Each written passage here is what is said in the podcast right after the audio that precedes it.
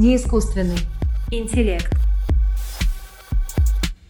У нас есть 100 человек, которые ненавидят одного человека и будут очень рады, если он подвергнется мучительной смерти. Нет и э, справедливых э, социальных институтов и практик справедливости, вот таких универсальных. Если мы не сможем как-то урегулировать эти отношения, то, может быть, Кант был прав, и человечество недостойно существовать э, в мире. Но получается, что императивом этого общества, утилитаристским, будет причинение боли всем. Здравствуйте, меня зовут Антон Кузнецов. Все еще, это все еще не искусственный интеллект. Подписывайтесь на наш подкаст на площадках Яндекс Музыка, Apple Podcast и на YouTube. А также не забывайте про наш телеграм-канал Мэри Искусственный интеллект. Все ссылки будут в описании. Вот мы всегда рады вашим комментариям, вашим лайкам. Это очень важно для нас. Что справедливо? Есть ли, как часто говорят, справедливость на белом свете? Сегодня будем говорить об э, одной, если не самой, если не самой важной, то об, об одной из самых важных э, концепций справедливости э, не только философии 20 века, но, наверное, за всю историю, которая до сих пор влияет на умы, является где-то лицом современного либерализма. Это теория справедливости Джона Ролза. Будем говорить с философом Вадимом Чалом. Вадим, привет. Всем привет. Приветствую наших дорогих зрителей и слушателей. Меня зовут Мэри, я представитель искусственного интеллекта. Вадим, мое почтение. Приступим. Есть термин, который достав... которому досталось больше всего в последнее время. Это либерализм. Что такое либерализм? Угу. Да, действительно, это давно стало таким пропагандистским клише ругать каких-то либералов. И э, вообще с измами это часто происходит. Они превращаются в пустые абстракции, в какие-то лозунги. Ну, с либерализмом то же самое произошло. В самом общем приближении это такая морально-политическая доктрина, которая исходит из того, что для человека главной ценностью является свобода. Ну, это слово и заложено в корне либерализма. А дальше начинаются нюансы. Дальше возникают вопросы, а что такое свобода в политическом отношении, в моральном или нравственном отношении, как одно соотносится с другим, какие еще ценности бывают, в частности, прежде всего, как быть с равенством. И между равенством и свободой в последние столетия, а может быть и на протяжении всей такой человеческой политической мысли, происходит такое перетягивание каната или даже какой-то открытый конфликты доктрин, которые акцент переносят со свободы на равенство. Или трактуют свободу как через равенство, делая его более фундаментальным. Есть, немножко наводя фокус, есть различия между классическим либерализмом, ну, во всяком случае, в литературе мы это встретим, в какой-нибудь в учебник, если заглянем, или в статью, наверное, я не проверял, но в Стэнфордскую энциклопедию, если погрузимся, там мы встретим классический либерализм и современный либерализм. В чем разница? Классический либерализм, он рассматривает он напирает, наверное, на экономику. Невидимая рука рынка, Адам Смит, вся вот эта история, она э, является частью классического либерализма. Вера в э, то, что человек, э, преследуя собственные интересы, при минимальном вмешательстве государства, люди сообща способны построить такое хорошее, процветающее и, в общем, справедливое общество. А Современный либерализм э, с большей осторожностью смотрит на такой вот либертарианский. Часто классических либералов называют еще либертарианцами, поэтому люди вроде Нозика, они вот э, наследники классического либерализма сегодня или вчера, можно сказать. А современный либерализм ставит вопрос о перераспределении. Дескать, э, необходимо вмешательство государства. Мы видим, что рынок не вполне эффективная такая Э, воображаемая э, среда, справляющаяся как субстанция, да, причина самой себя, не нуждающаяся во внешнем регулировании. И все-таки государство должно вмешиваться для того, чтобы свободу, в общем, уравновешивать равенством, да, перераспределять, изымая сначала у тех, кому слишком хорошо, да, э, в пользу тех, кому не очень хорошо. То есть, какое-то движение либерализма в сторону, можно сказать, социализма происходит. Вот Роллс здесь находится. Да, и э, если наблюдать за э, накалом дискуссии, где в одной части земного шара э, кого-то, а, наверное, и в, и в двух частях земного шара клеймят либералами, и одновременно еще называют леваками. То есть вот для, меня это всегда было неким удивлением совмещение этих двух э, терминов в одних и тех же людях. То есть, то есть они же либералы, они же так называемые леваки, и Джон Роллс, он э, стоит у истоков, пожалуй, вот этого оливения э, либеральной идеи. Да, это, это, это так. Он э, многими трактуется как левый либерал. А и слева, ну, понятно, что левая часть такого политико-философского спектра разнообразно, как и, впрочем, все остальные. Звучат разные голоса, противоположные даже. Одни говорят, э, что Роллс – это плохо и неправильно, и вот предлагают какие-то альтернативы, а другие говорят, нет, он просто не додумал собственной идеи, если бы он был последовательным, то он бы был с нами, да, сильно э, оказался бы левее, чем нам сегодня представляется. То есть, из роллзианской концепции справедливости, как честности, при ее более подробном и внимательном э, развитии следует левая доктрина.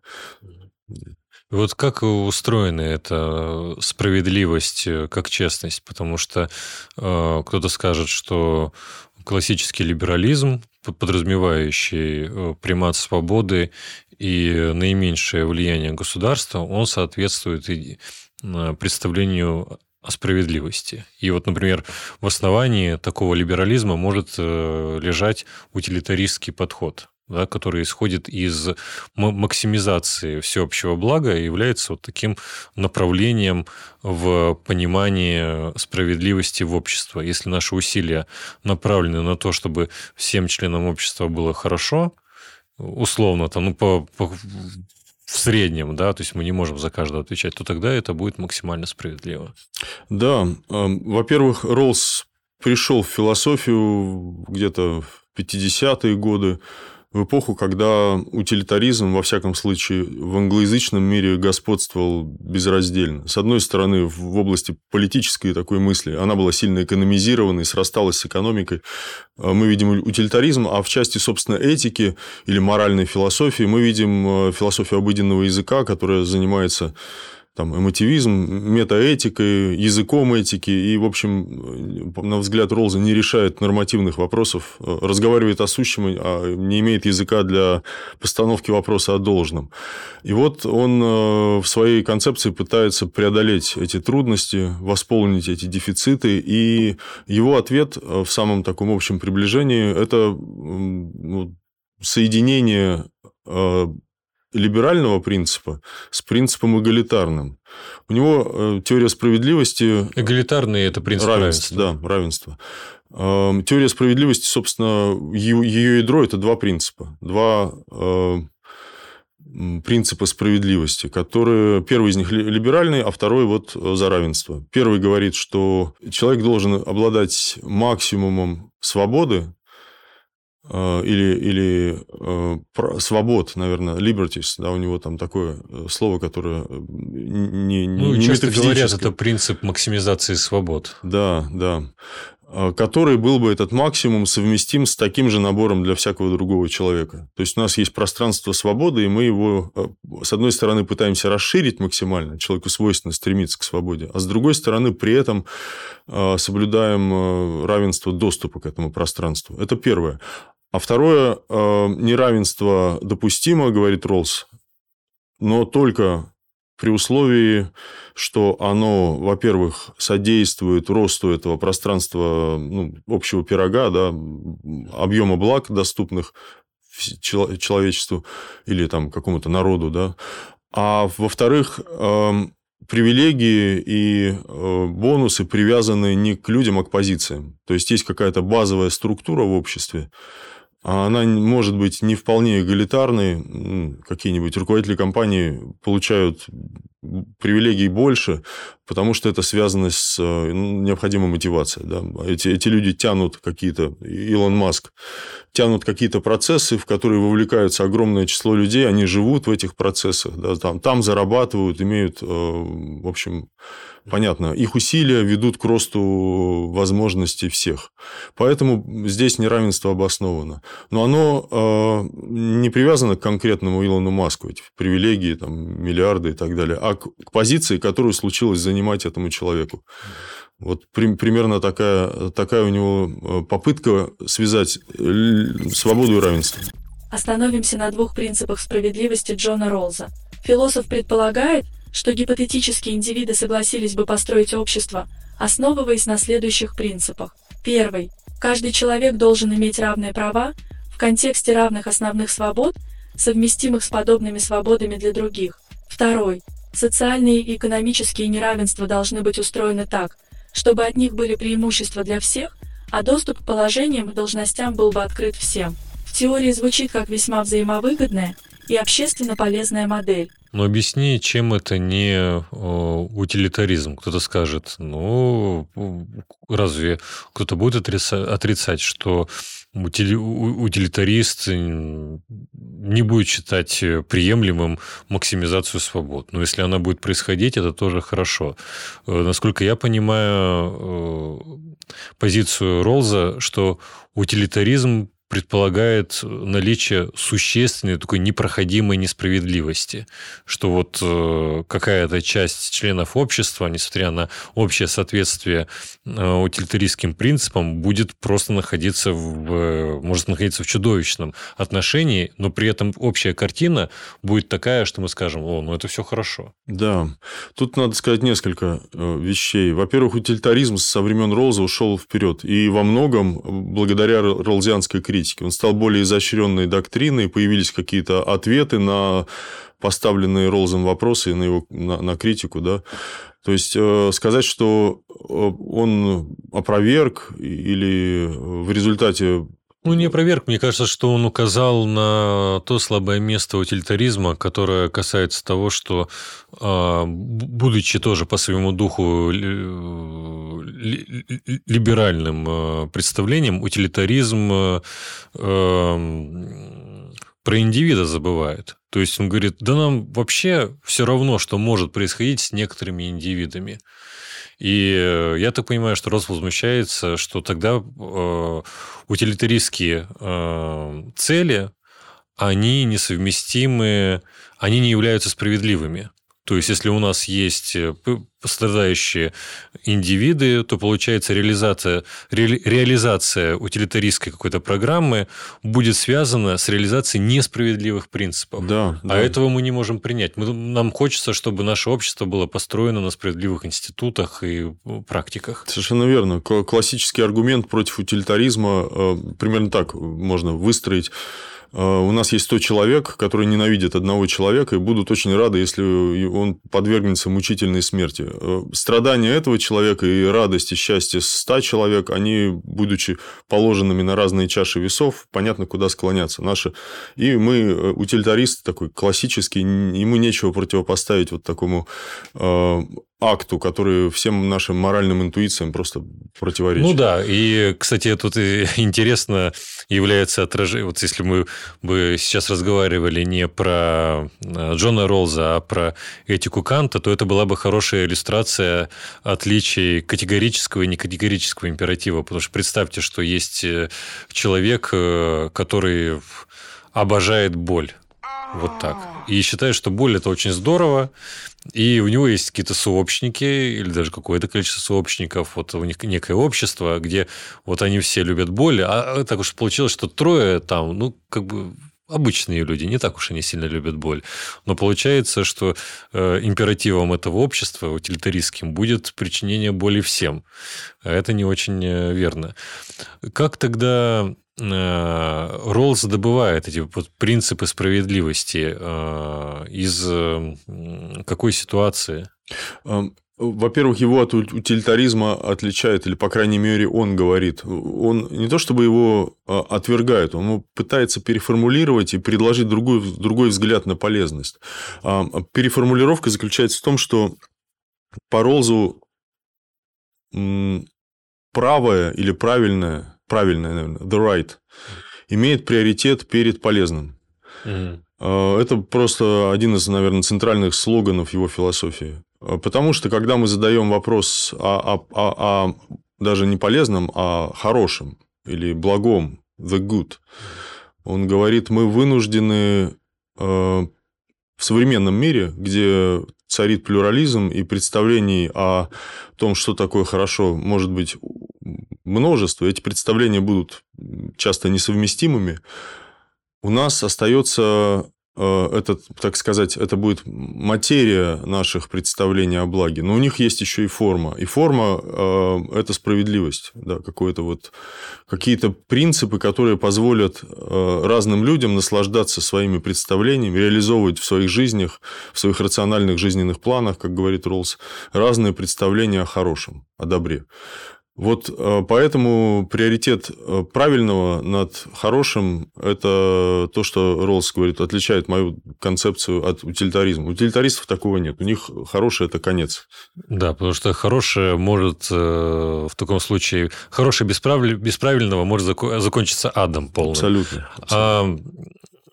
Чтобы, ну, чтобы добыть эти принципы, Роллс предлагает вот э, то, что ты в прошлом подкасте говоришь, вот занавес неведения, да? да. Мне больше, кстати, нравится вуаль неведения. Вуаль, прекрасно. Да, вуаль, да. Э, вуаль неведения. Что, что это такое? Угу. Да, он э, намерение его понятно. Он хочет беспристрастности. Он хочет, как Кант, исключить контингентные или случайные наши желания, какие-то интересы, обусловленные пещерой, в смысле Бекона и, так далее, да, и поднять нас на какую-то позицию э, беспристрастного наблюдателя за человеческим копошением. И мы для этого вот движения э, хаотичного в этой позиции должны придумать правила, которые его сделают ну, более совершенным. То есть, э, э, Роллс, да, это вуаль неведения предлагает нам такой мысленный эксперимент, на себя накинуть. Что это означает? Мы абстрагируемся от конкретики своих жизней, от своего социального положения, от рода занятий, от цвета кожи и так далее, и так далее. Оставляем только абстрактный такой человеческий каркас к которому он относит разумность или рациональность. Мы абстрагируемся до той степени, что мы даже не знаем, что вот э, да. кто, кто мы такие. Мы просто не знаем, кто мы такие. Есть базовая структура общества, есть какой-то вот отношения социальные, есть места в этой структуре. Мы не знаем, какое займем место. Есть такое, мы, мы как шарики, которые будут брошены в эту. А ты любишь э, покатятся. пример с э, фильмом? Э. Этот, да, э... да. Вы, все, что вы хотели знать о сексе, но боялись спросить. Да. Вуди прекрасный. Читал ли он Роллза или нет? Это он позже снят, может быть, почитал. Там есть у него такая сцена, где сидят сперматозоиды перед э, заброской в мир и обсуждают, кем они окажутся, да, такие в белых костюмах с хвостами, все одинаковые. И вот они там э, примерно в этой завуалью неведения находятся. Э, чем станет для них жизнь, куда все это повернется, да? Ну, понятно, Вуди Аллен, у него черный юмор, но Роллс, он, э, как сказать, он, он серьезный человек, он, такой иронии у него нет, но вот конфигурация очень похожа. Раз уж мы вспомнили про этот легендарный фильм, покажем и тот самый фрагмент. Здесь мы проводим аналогию с вуалью неведения. Ну, кажется, есть, ребята. А что там дальше будет, а? Нам же говорили в школе подготовки. Там будет яйцеклетка. Мне страшно, я не хочу. Но мы же для этого готовились. Ну, кто знает, что там будет, а? Я слышал всякие странные истории. Ну, про эти таблетки, которые принимают теперь женщины. И некоторые ребята разбивали себе головы про, по какую-то стену из твердой резины. Это все сказки. А что если это гомосексуалист? Оплодотворить яйцеклетку или умереть при этом? Нет, нет, не страшно, попробуй давай. Какой же вывод мы можем сделать на основе данного сравнения? Получается, что если наша задача для получения принципов справедливости заключается в том, чтобы э, быть беспристрастными, то есть рассуждать так, как если бы мы не знали свое положение в обществе, не знали бы, откуда мы пришли, да. кто мы такие. Да. Но мы были бы просто рациональными агентами, у которых есть интерес угу. к справедливости. И таким образом мы бы получали некие объективные принципы. Совершенно верно. Есть базовые какие-то человеческие потребности. Здесь можно вспомнить так упрощенно Маслоу или, или в терминах Ролза, э, что мы хотим ну, тут все, все очень понятно. Да, можно вспомнить концепцию естественного права, которая перебирает человеческие параметры, э, ну, от которых невозможно отказаться, которые должны быть как-то в жизни реализованы.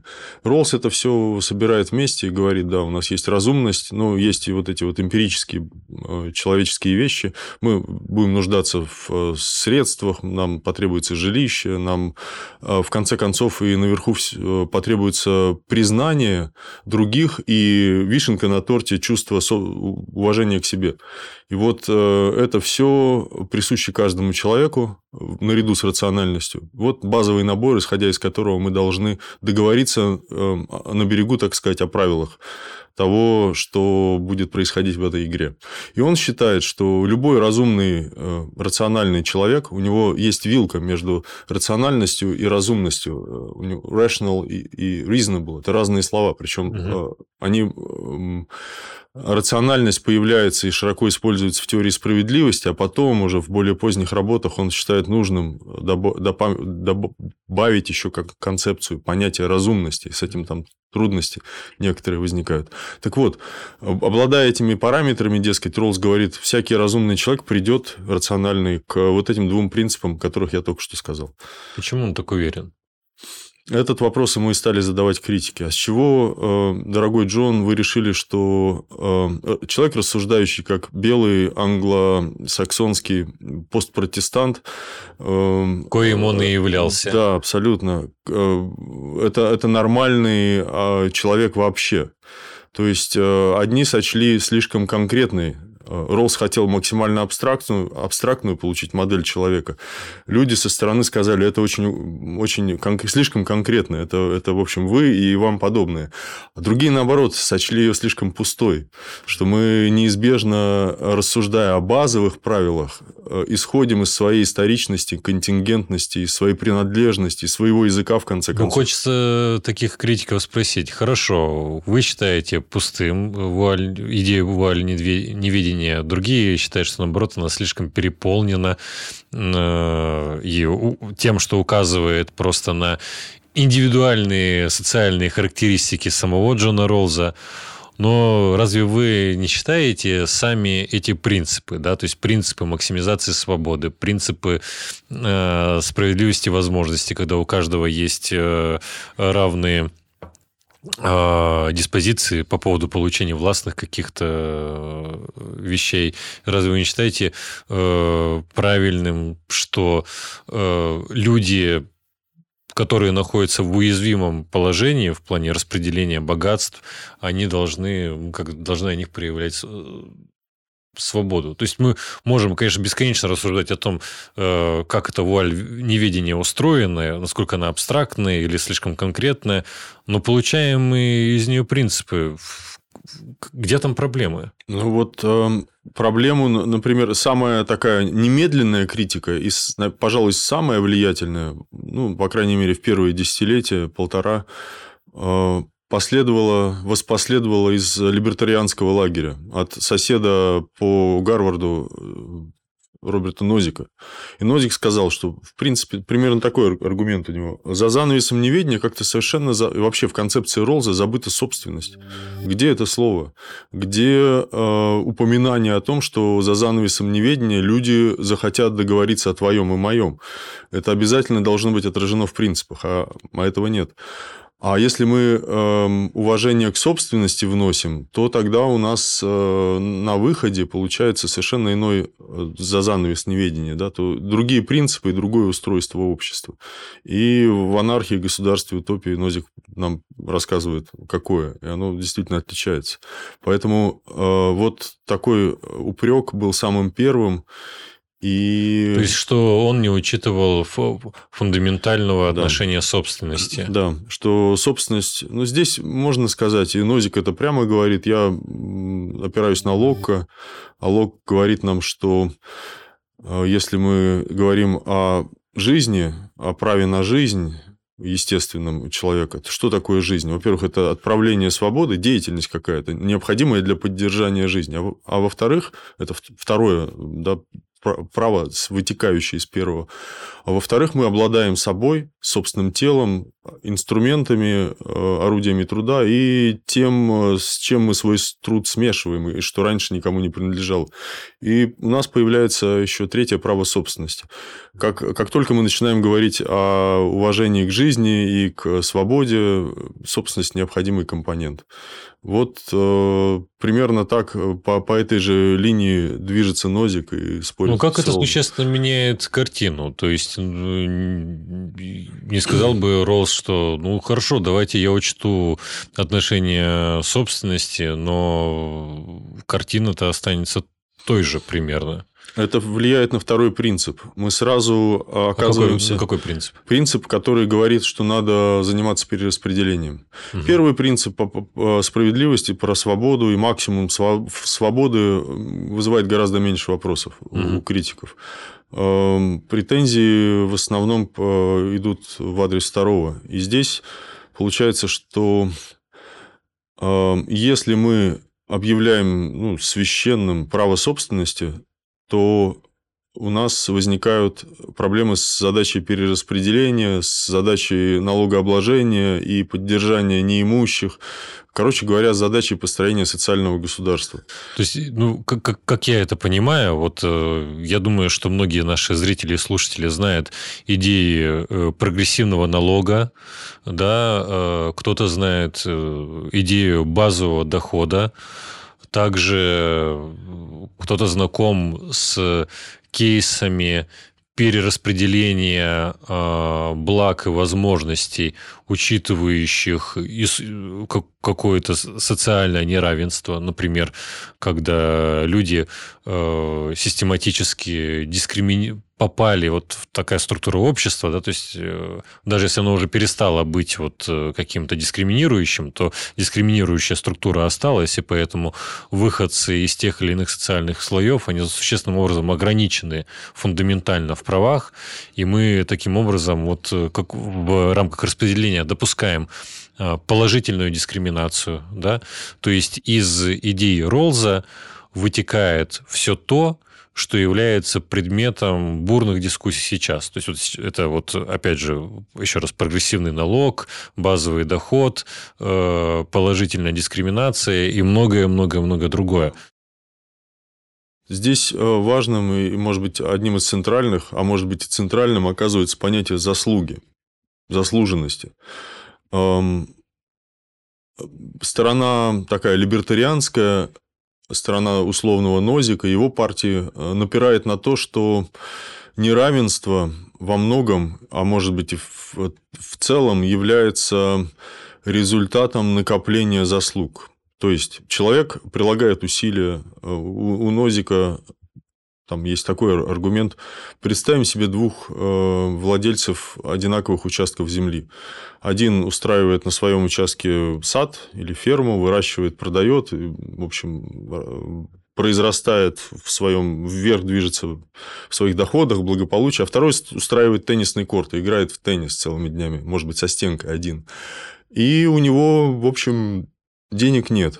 И тут приходит государство и говорит, так, у нас, э, в общем, проблемы, тут э, бедняк, а, а здесь богач, мы берем с тебя богатого налог и в пользу бедного его перераспределяем. Вот это... На каком основании, говорит Нозик, что это вообще такое? То есть, вот э, несколько в таком в утрированном, понятном виде мы видим такую, такую аргументацию, которая говорит, что неравенство – это результат, в общем-то, человеческих усилий и реализации той самой свободы, которую мы так все ценим. И вмешиваться в плоды свободы – это означает ее ограничивать. А другая партия говорит, что... Ну, я, знаешь, вот кратко скажу. Вот это можно назвать аргументом от тунеядцев.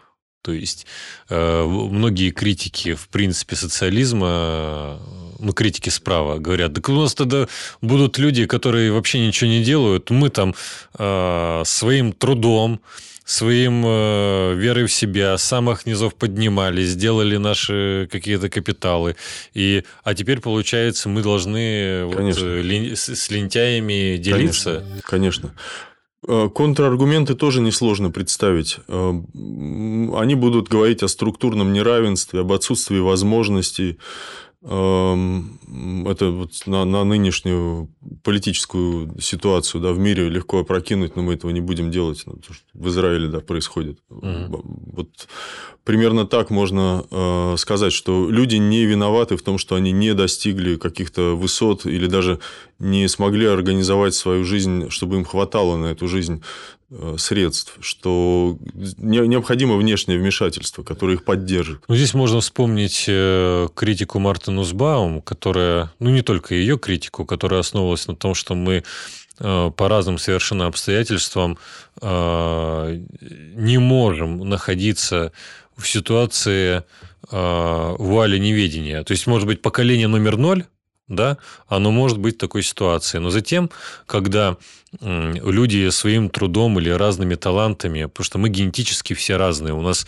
э, ну, стоит признать, что какие-то таланты, когнитивные возможности, где-то гормоны, где-то что-то еще, они разные, да. И есть масса обстоятельств, которые мы просто не контролируем. Даже будучи супер э, деятельными, мы все равно не можем добиться ничего примерно. И потом получится так, что э, дети вот, так сказать, условно, богачей и людей, действительно своим трудом добившихся всего, они, э, их дети получают возможности разнообразные. Эти возможности сразу выше других, они сразу всех превосходят по своим возможностям. При этом они, им уже не надо прикладывать столько же воли и столько же усилий к поддержанию своего блага и тому подобное, но они могут формировать вот систему, да, вот такую э, элитар, э, элитаристскую систему, когда э, дети тунеядцев, даже будучи э, вот такими э, талантливыми, э, все равно не смогут участвовать в справедливом распределении. Получается, что вот аргумент изначальный Нозика, вот он просто не проходит, потому что... Ну, но здесь возникает и другая проблема. Это проблема и для Нозика, и для теории справедливости Ролза, что, вообще говоря, равенство вот такого, как вуаль неведения, вообще не бывает. Мы, мы разные по природе, и mm-hmm. более того, вот как э, Мартин Узбаум говорит, у нас и разные потребности могут быть. Вот если человек э, э, по показаниям здоровья, да, вот нуждается вот в этом лекарстве СМА, да, против э, ну, для детей очень, очень дорогой укол, там какие-то безумные деньги стоят,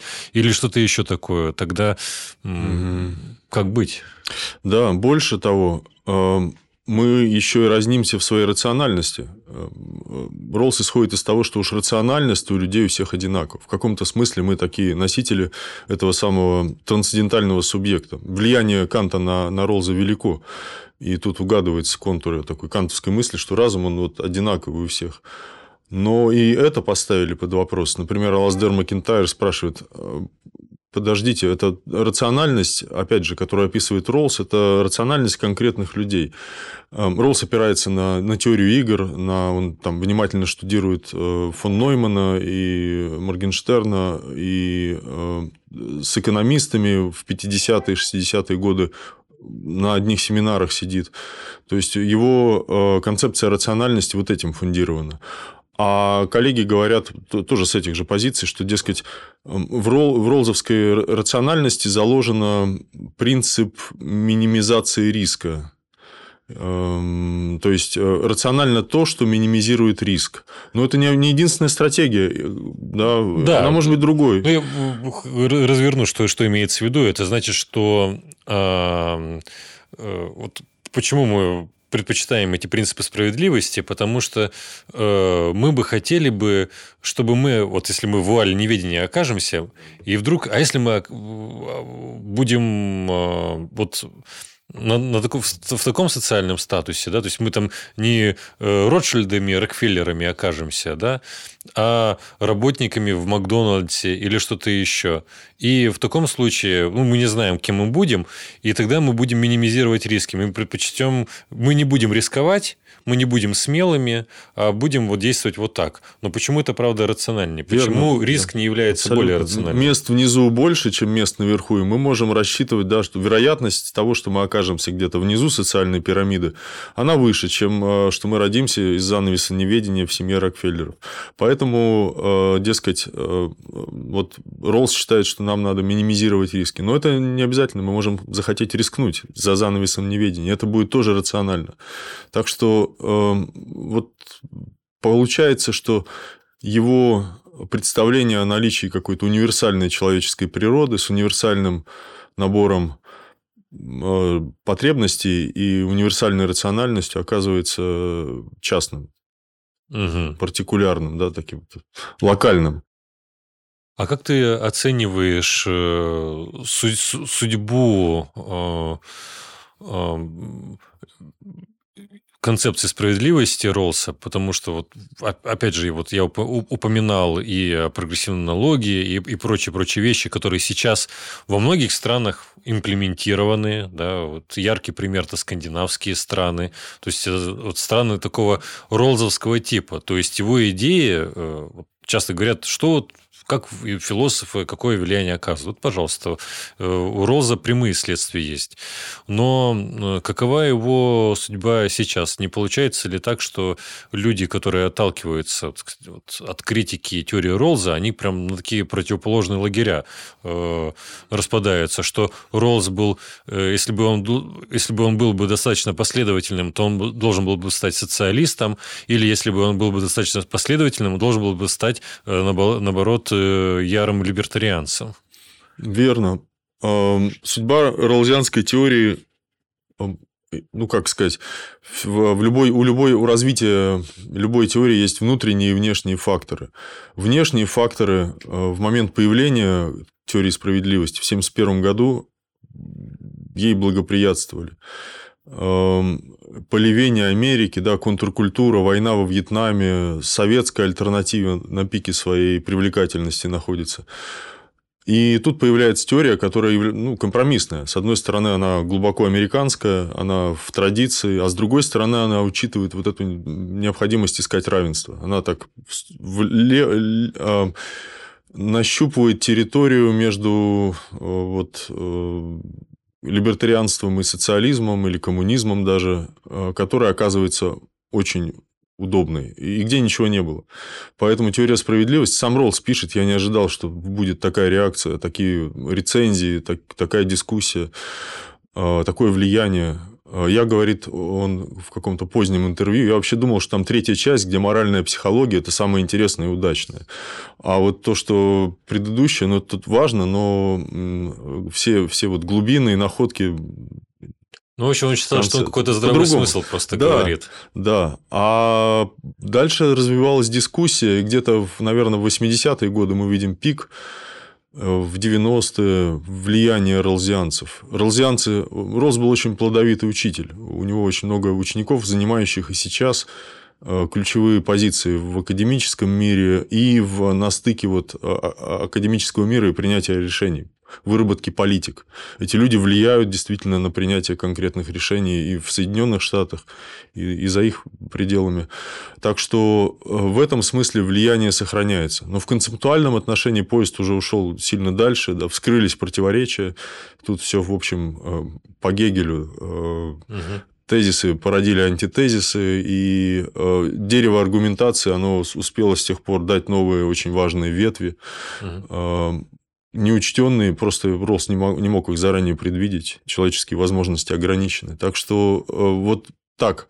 И э, это развитие, оно, конечно, превращает его концепцию вот, теории справедливости, последовавшей работы, уже скорее в такой исторический артефакт, э, чем в нечто, находящееся на острие актуальной концептуальной работы. Ну, конечно, без знакомства с этой историей, это теперь классика, здесь никакого сомнения, где-то вот в одном ряду с Аристотелем, Кантом, эм, или если по политической линии Гоббс, э, Лок. Слушай, а как ты относишься на, на такую мысль отреагируешь, что может быть, э, я не скажу, что главный промах, да, но исходя из э, того, как изменился мир, э, вследствие разнообразных факторов и политических, и социальных, и вот таком прогрессе технологий, которые очень сильно влияют на вопрос о свободах, о равенстве, что в этой диаде между равенством и свободой не, уч... не учтен третий важный компонент – это безопасность. Угу. Что в действительности нас должна интересовать триада – свобода, равенство и э, безопасность. Эта безопасность, она может пониматься ну, максимально широко, э, потому что э, способности к контролю, с одной стороны, они возросли, и аргументы в пользу безопасности, которые меняют организацию общества, они очень ярко слышны да, сейчас. Да, да.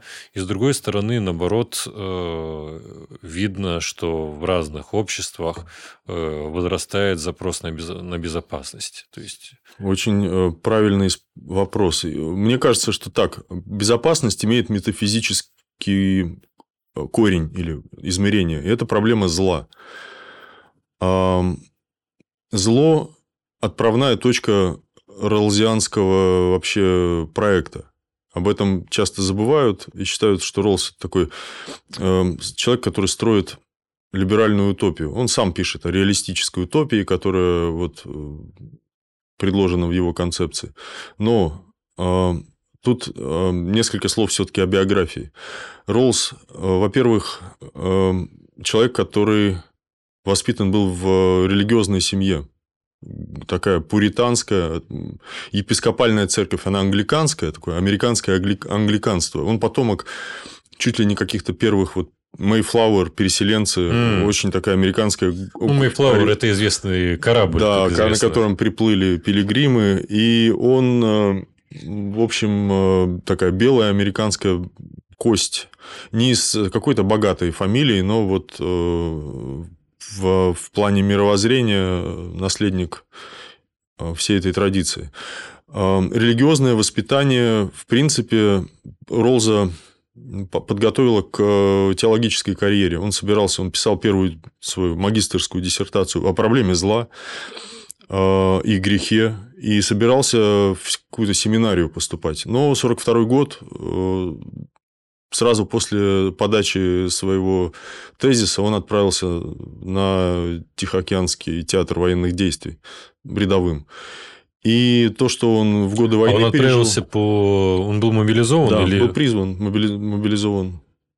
И получается, что он сам потом вспоминал две вещи меня, ужасы войны, да, а в частности Хиросима, и на руинах, которые он в 1945 году сам побывал лично. Да. И Холокост, о котором, да, он читал и смотрел уже в, после войны сразу. Вопрос о существовании Бога для, для меня решили вот однозначно, Бог не мог такого допустить, поэтому я с религией э, расстался, и моя задача была предложить какую-то реалистическую утопию, секулярную, для человека, который способен на очень большое зло да, вот к проблеме безопасности.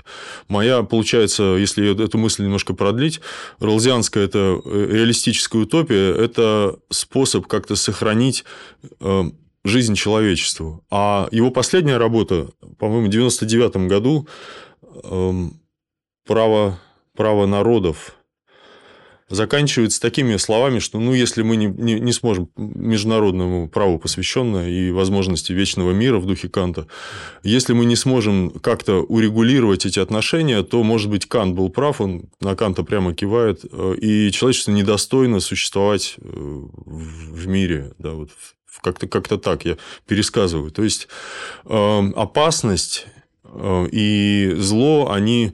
О зле он в теории справедливости несколько раз упоминается. Я специально по тексту электронным поиском пробегал. Это не тема для разговора, совершенно где-то отсутствует. А, но в бэкграунде, в фоне эта проблема является, наверное, ключевой. И э, поэтому безопасность, она ну, зашита. Как э, теория справедливости – это способ какой-то безопасность, стабильность установить в рамках одного народа, общества, а потом он этот проект экстраполирует на так сказать, на глобус натягивает и говорит о том, что в международном э, измерении мы также нуждаемся в похожем, в, в необходимости договориться о каких-то базовых правилах, которые позволят нам просто выжить как, как виду. Ну, кстати, наверное, это не случайно, что он перешел к, в своем последнем э, сочинении к международному праву, поскольку его теория касалась вопроса организации общества, но не касалась вопроса э, коммуникации обществ. И за это тоже его критиковали, потому что может так э, получиться, что э, справедливо организованное общество по отношению к другим может несправедливую позицию занимать. Да, есть, да. И, и вот у нас может быть проблема. Может ли в принципе быть такое, что у нас есть справедливая система общественных отношений, и при этом с сохранением внутри э, этих самих обществ тоже справедливых принципов. Но это отдельная э, тема, наверное. Это сторона Ролза, во-первых, в нашей литературе э, хуже изучена. Она новее, понятно, между теорией справедливости 71 год и правом народа в 99 если я опять не ошибаюсь с датой, большой промежуток. Уже есть реакция на критику, уже эм, э, какие-то критические замечания учтены. И, понятно, тема мира, она сейчас э, как никогда или она вечная, но сейчас опять на, на авансцене.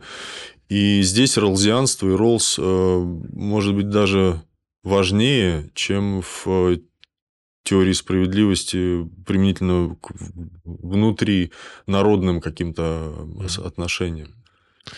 А что ты сам думаешь э, в целом о подобного рода проектах, не только ролзианских, но таких проектов, которые отталкиваются от надежды, что ли, что может быть некая универсальная неисторическая справедливость. То есть кто-то скажет, вот справедливость это принципиальное историческое понятие, да, и э, нет не только идеала справедливости, как вот э, справедливого человека, об этом вообще говорить не приходится, но нет и э, справедливых э, социальных институтов и практик справедливости, вот таких универсальных, потому что все это имеет отношение к конкретной исторической э, ситуации. Поэтому универсалистские проекты справедливости не должны приниматься нами в расчет. Если исторически отвечать, то я от универсализма от а, универсалистской наивности. Понятно, я из Калининграда, у нас Кант, и это то, с чего начинается знакомство с философией, со вся, с этого рационального или раз, универсализма разума. А, понятно, что в сторону историзма а, двигаясь, сейчас я признаю важность, или тут я бы хотел без привязки к моей скромной персоне, историзм – это необходимое э, и очень э, важное требование с которым должны иметь дело все универсалистские проекты. Но универсалистские проекты нужны, потому что регулятивная вот эта необходимость, стоящая перед философией, даже обязательство философское, искать каких-то общих универсальных оснований, оно никуда не девается. И, и поднять руки и сказать, ну, это все, все исторично, все контингентно, все локально, все временно, и наше – это наше, а чужое – это чужое, это означает капитулировать. Поэтому задача философов – искать это общее, несмотря ни на что. То есть, даже в отсутствии а, некой универсальной модели справедливости, мы обязаны ее искать, чтобы справедливость просто не исчезла. Абсолютно. Мне кажется, в этом, это усилие становится основанием для поддержания ну, каких-то нормальных отношений. Тут немножко ролзианско-хабермасовская история. Пока есть дискуссия, пока есть разумное усилие двигаться навстречу, искать понимание, мы продолжаем существовать, сосуществовать, жить. Как только мы махнем друг на друга рукой, это прямая дорога к конфронтации к концу. Друзья, подумайте о том, что мы сегодня говорили. Э, напишите свое мнение в комментариях э, на YouTube или в нашем телеграм-канале. И оставайтесь с нами. Передаю слово нашей мэри. Теория справедливости Ролза оказала огромное влияние на современное общество. Она предложила своего рода социалистический либерализм, который базируется на принципах максимизации свобод – равенство возможностей и справедливого распределения. Объективность этих принципов обеспечивается тем, что мы их получаем, находясь за вуалью неведения, не имея представления ни о себе, ни о месте в обществе. Эту теорию критиковали как за излишнюю конкретность, так и за излишнюю абстрактность. По мнению критиков, Роллс не учел принципиального неравенства индивидов в способностях и потребностях, а также вопрос собственности.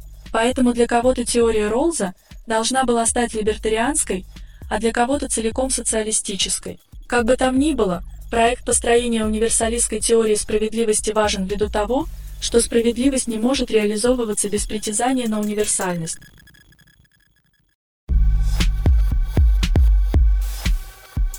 Неискусственный интеллект.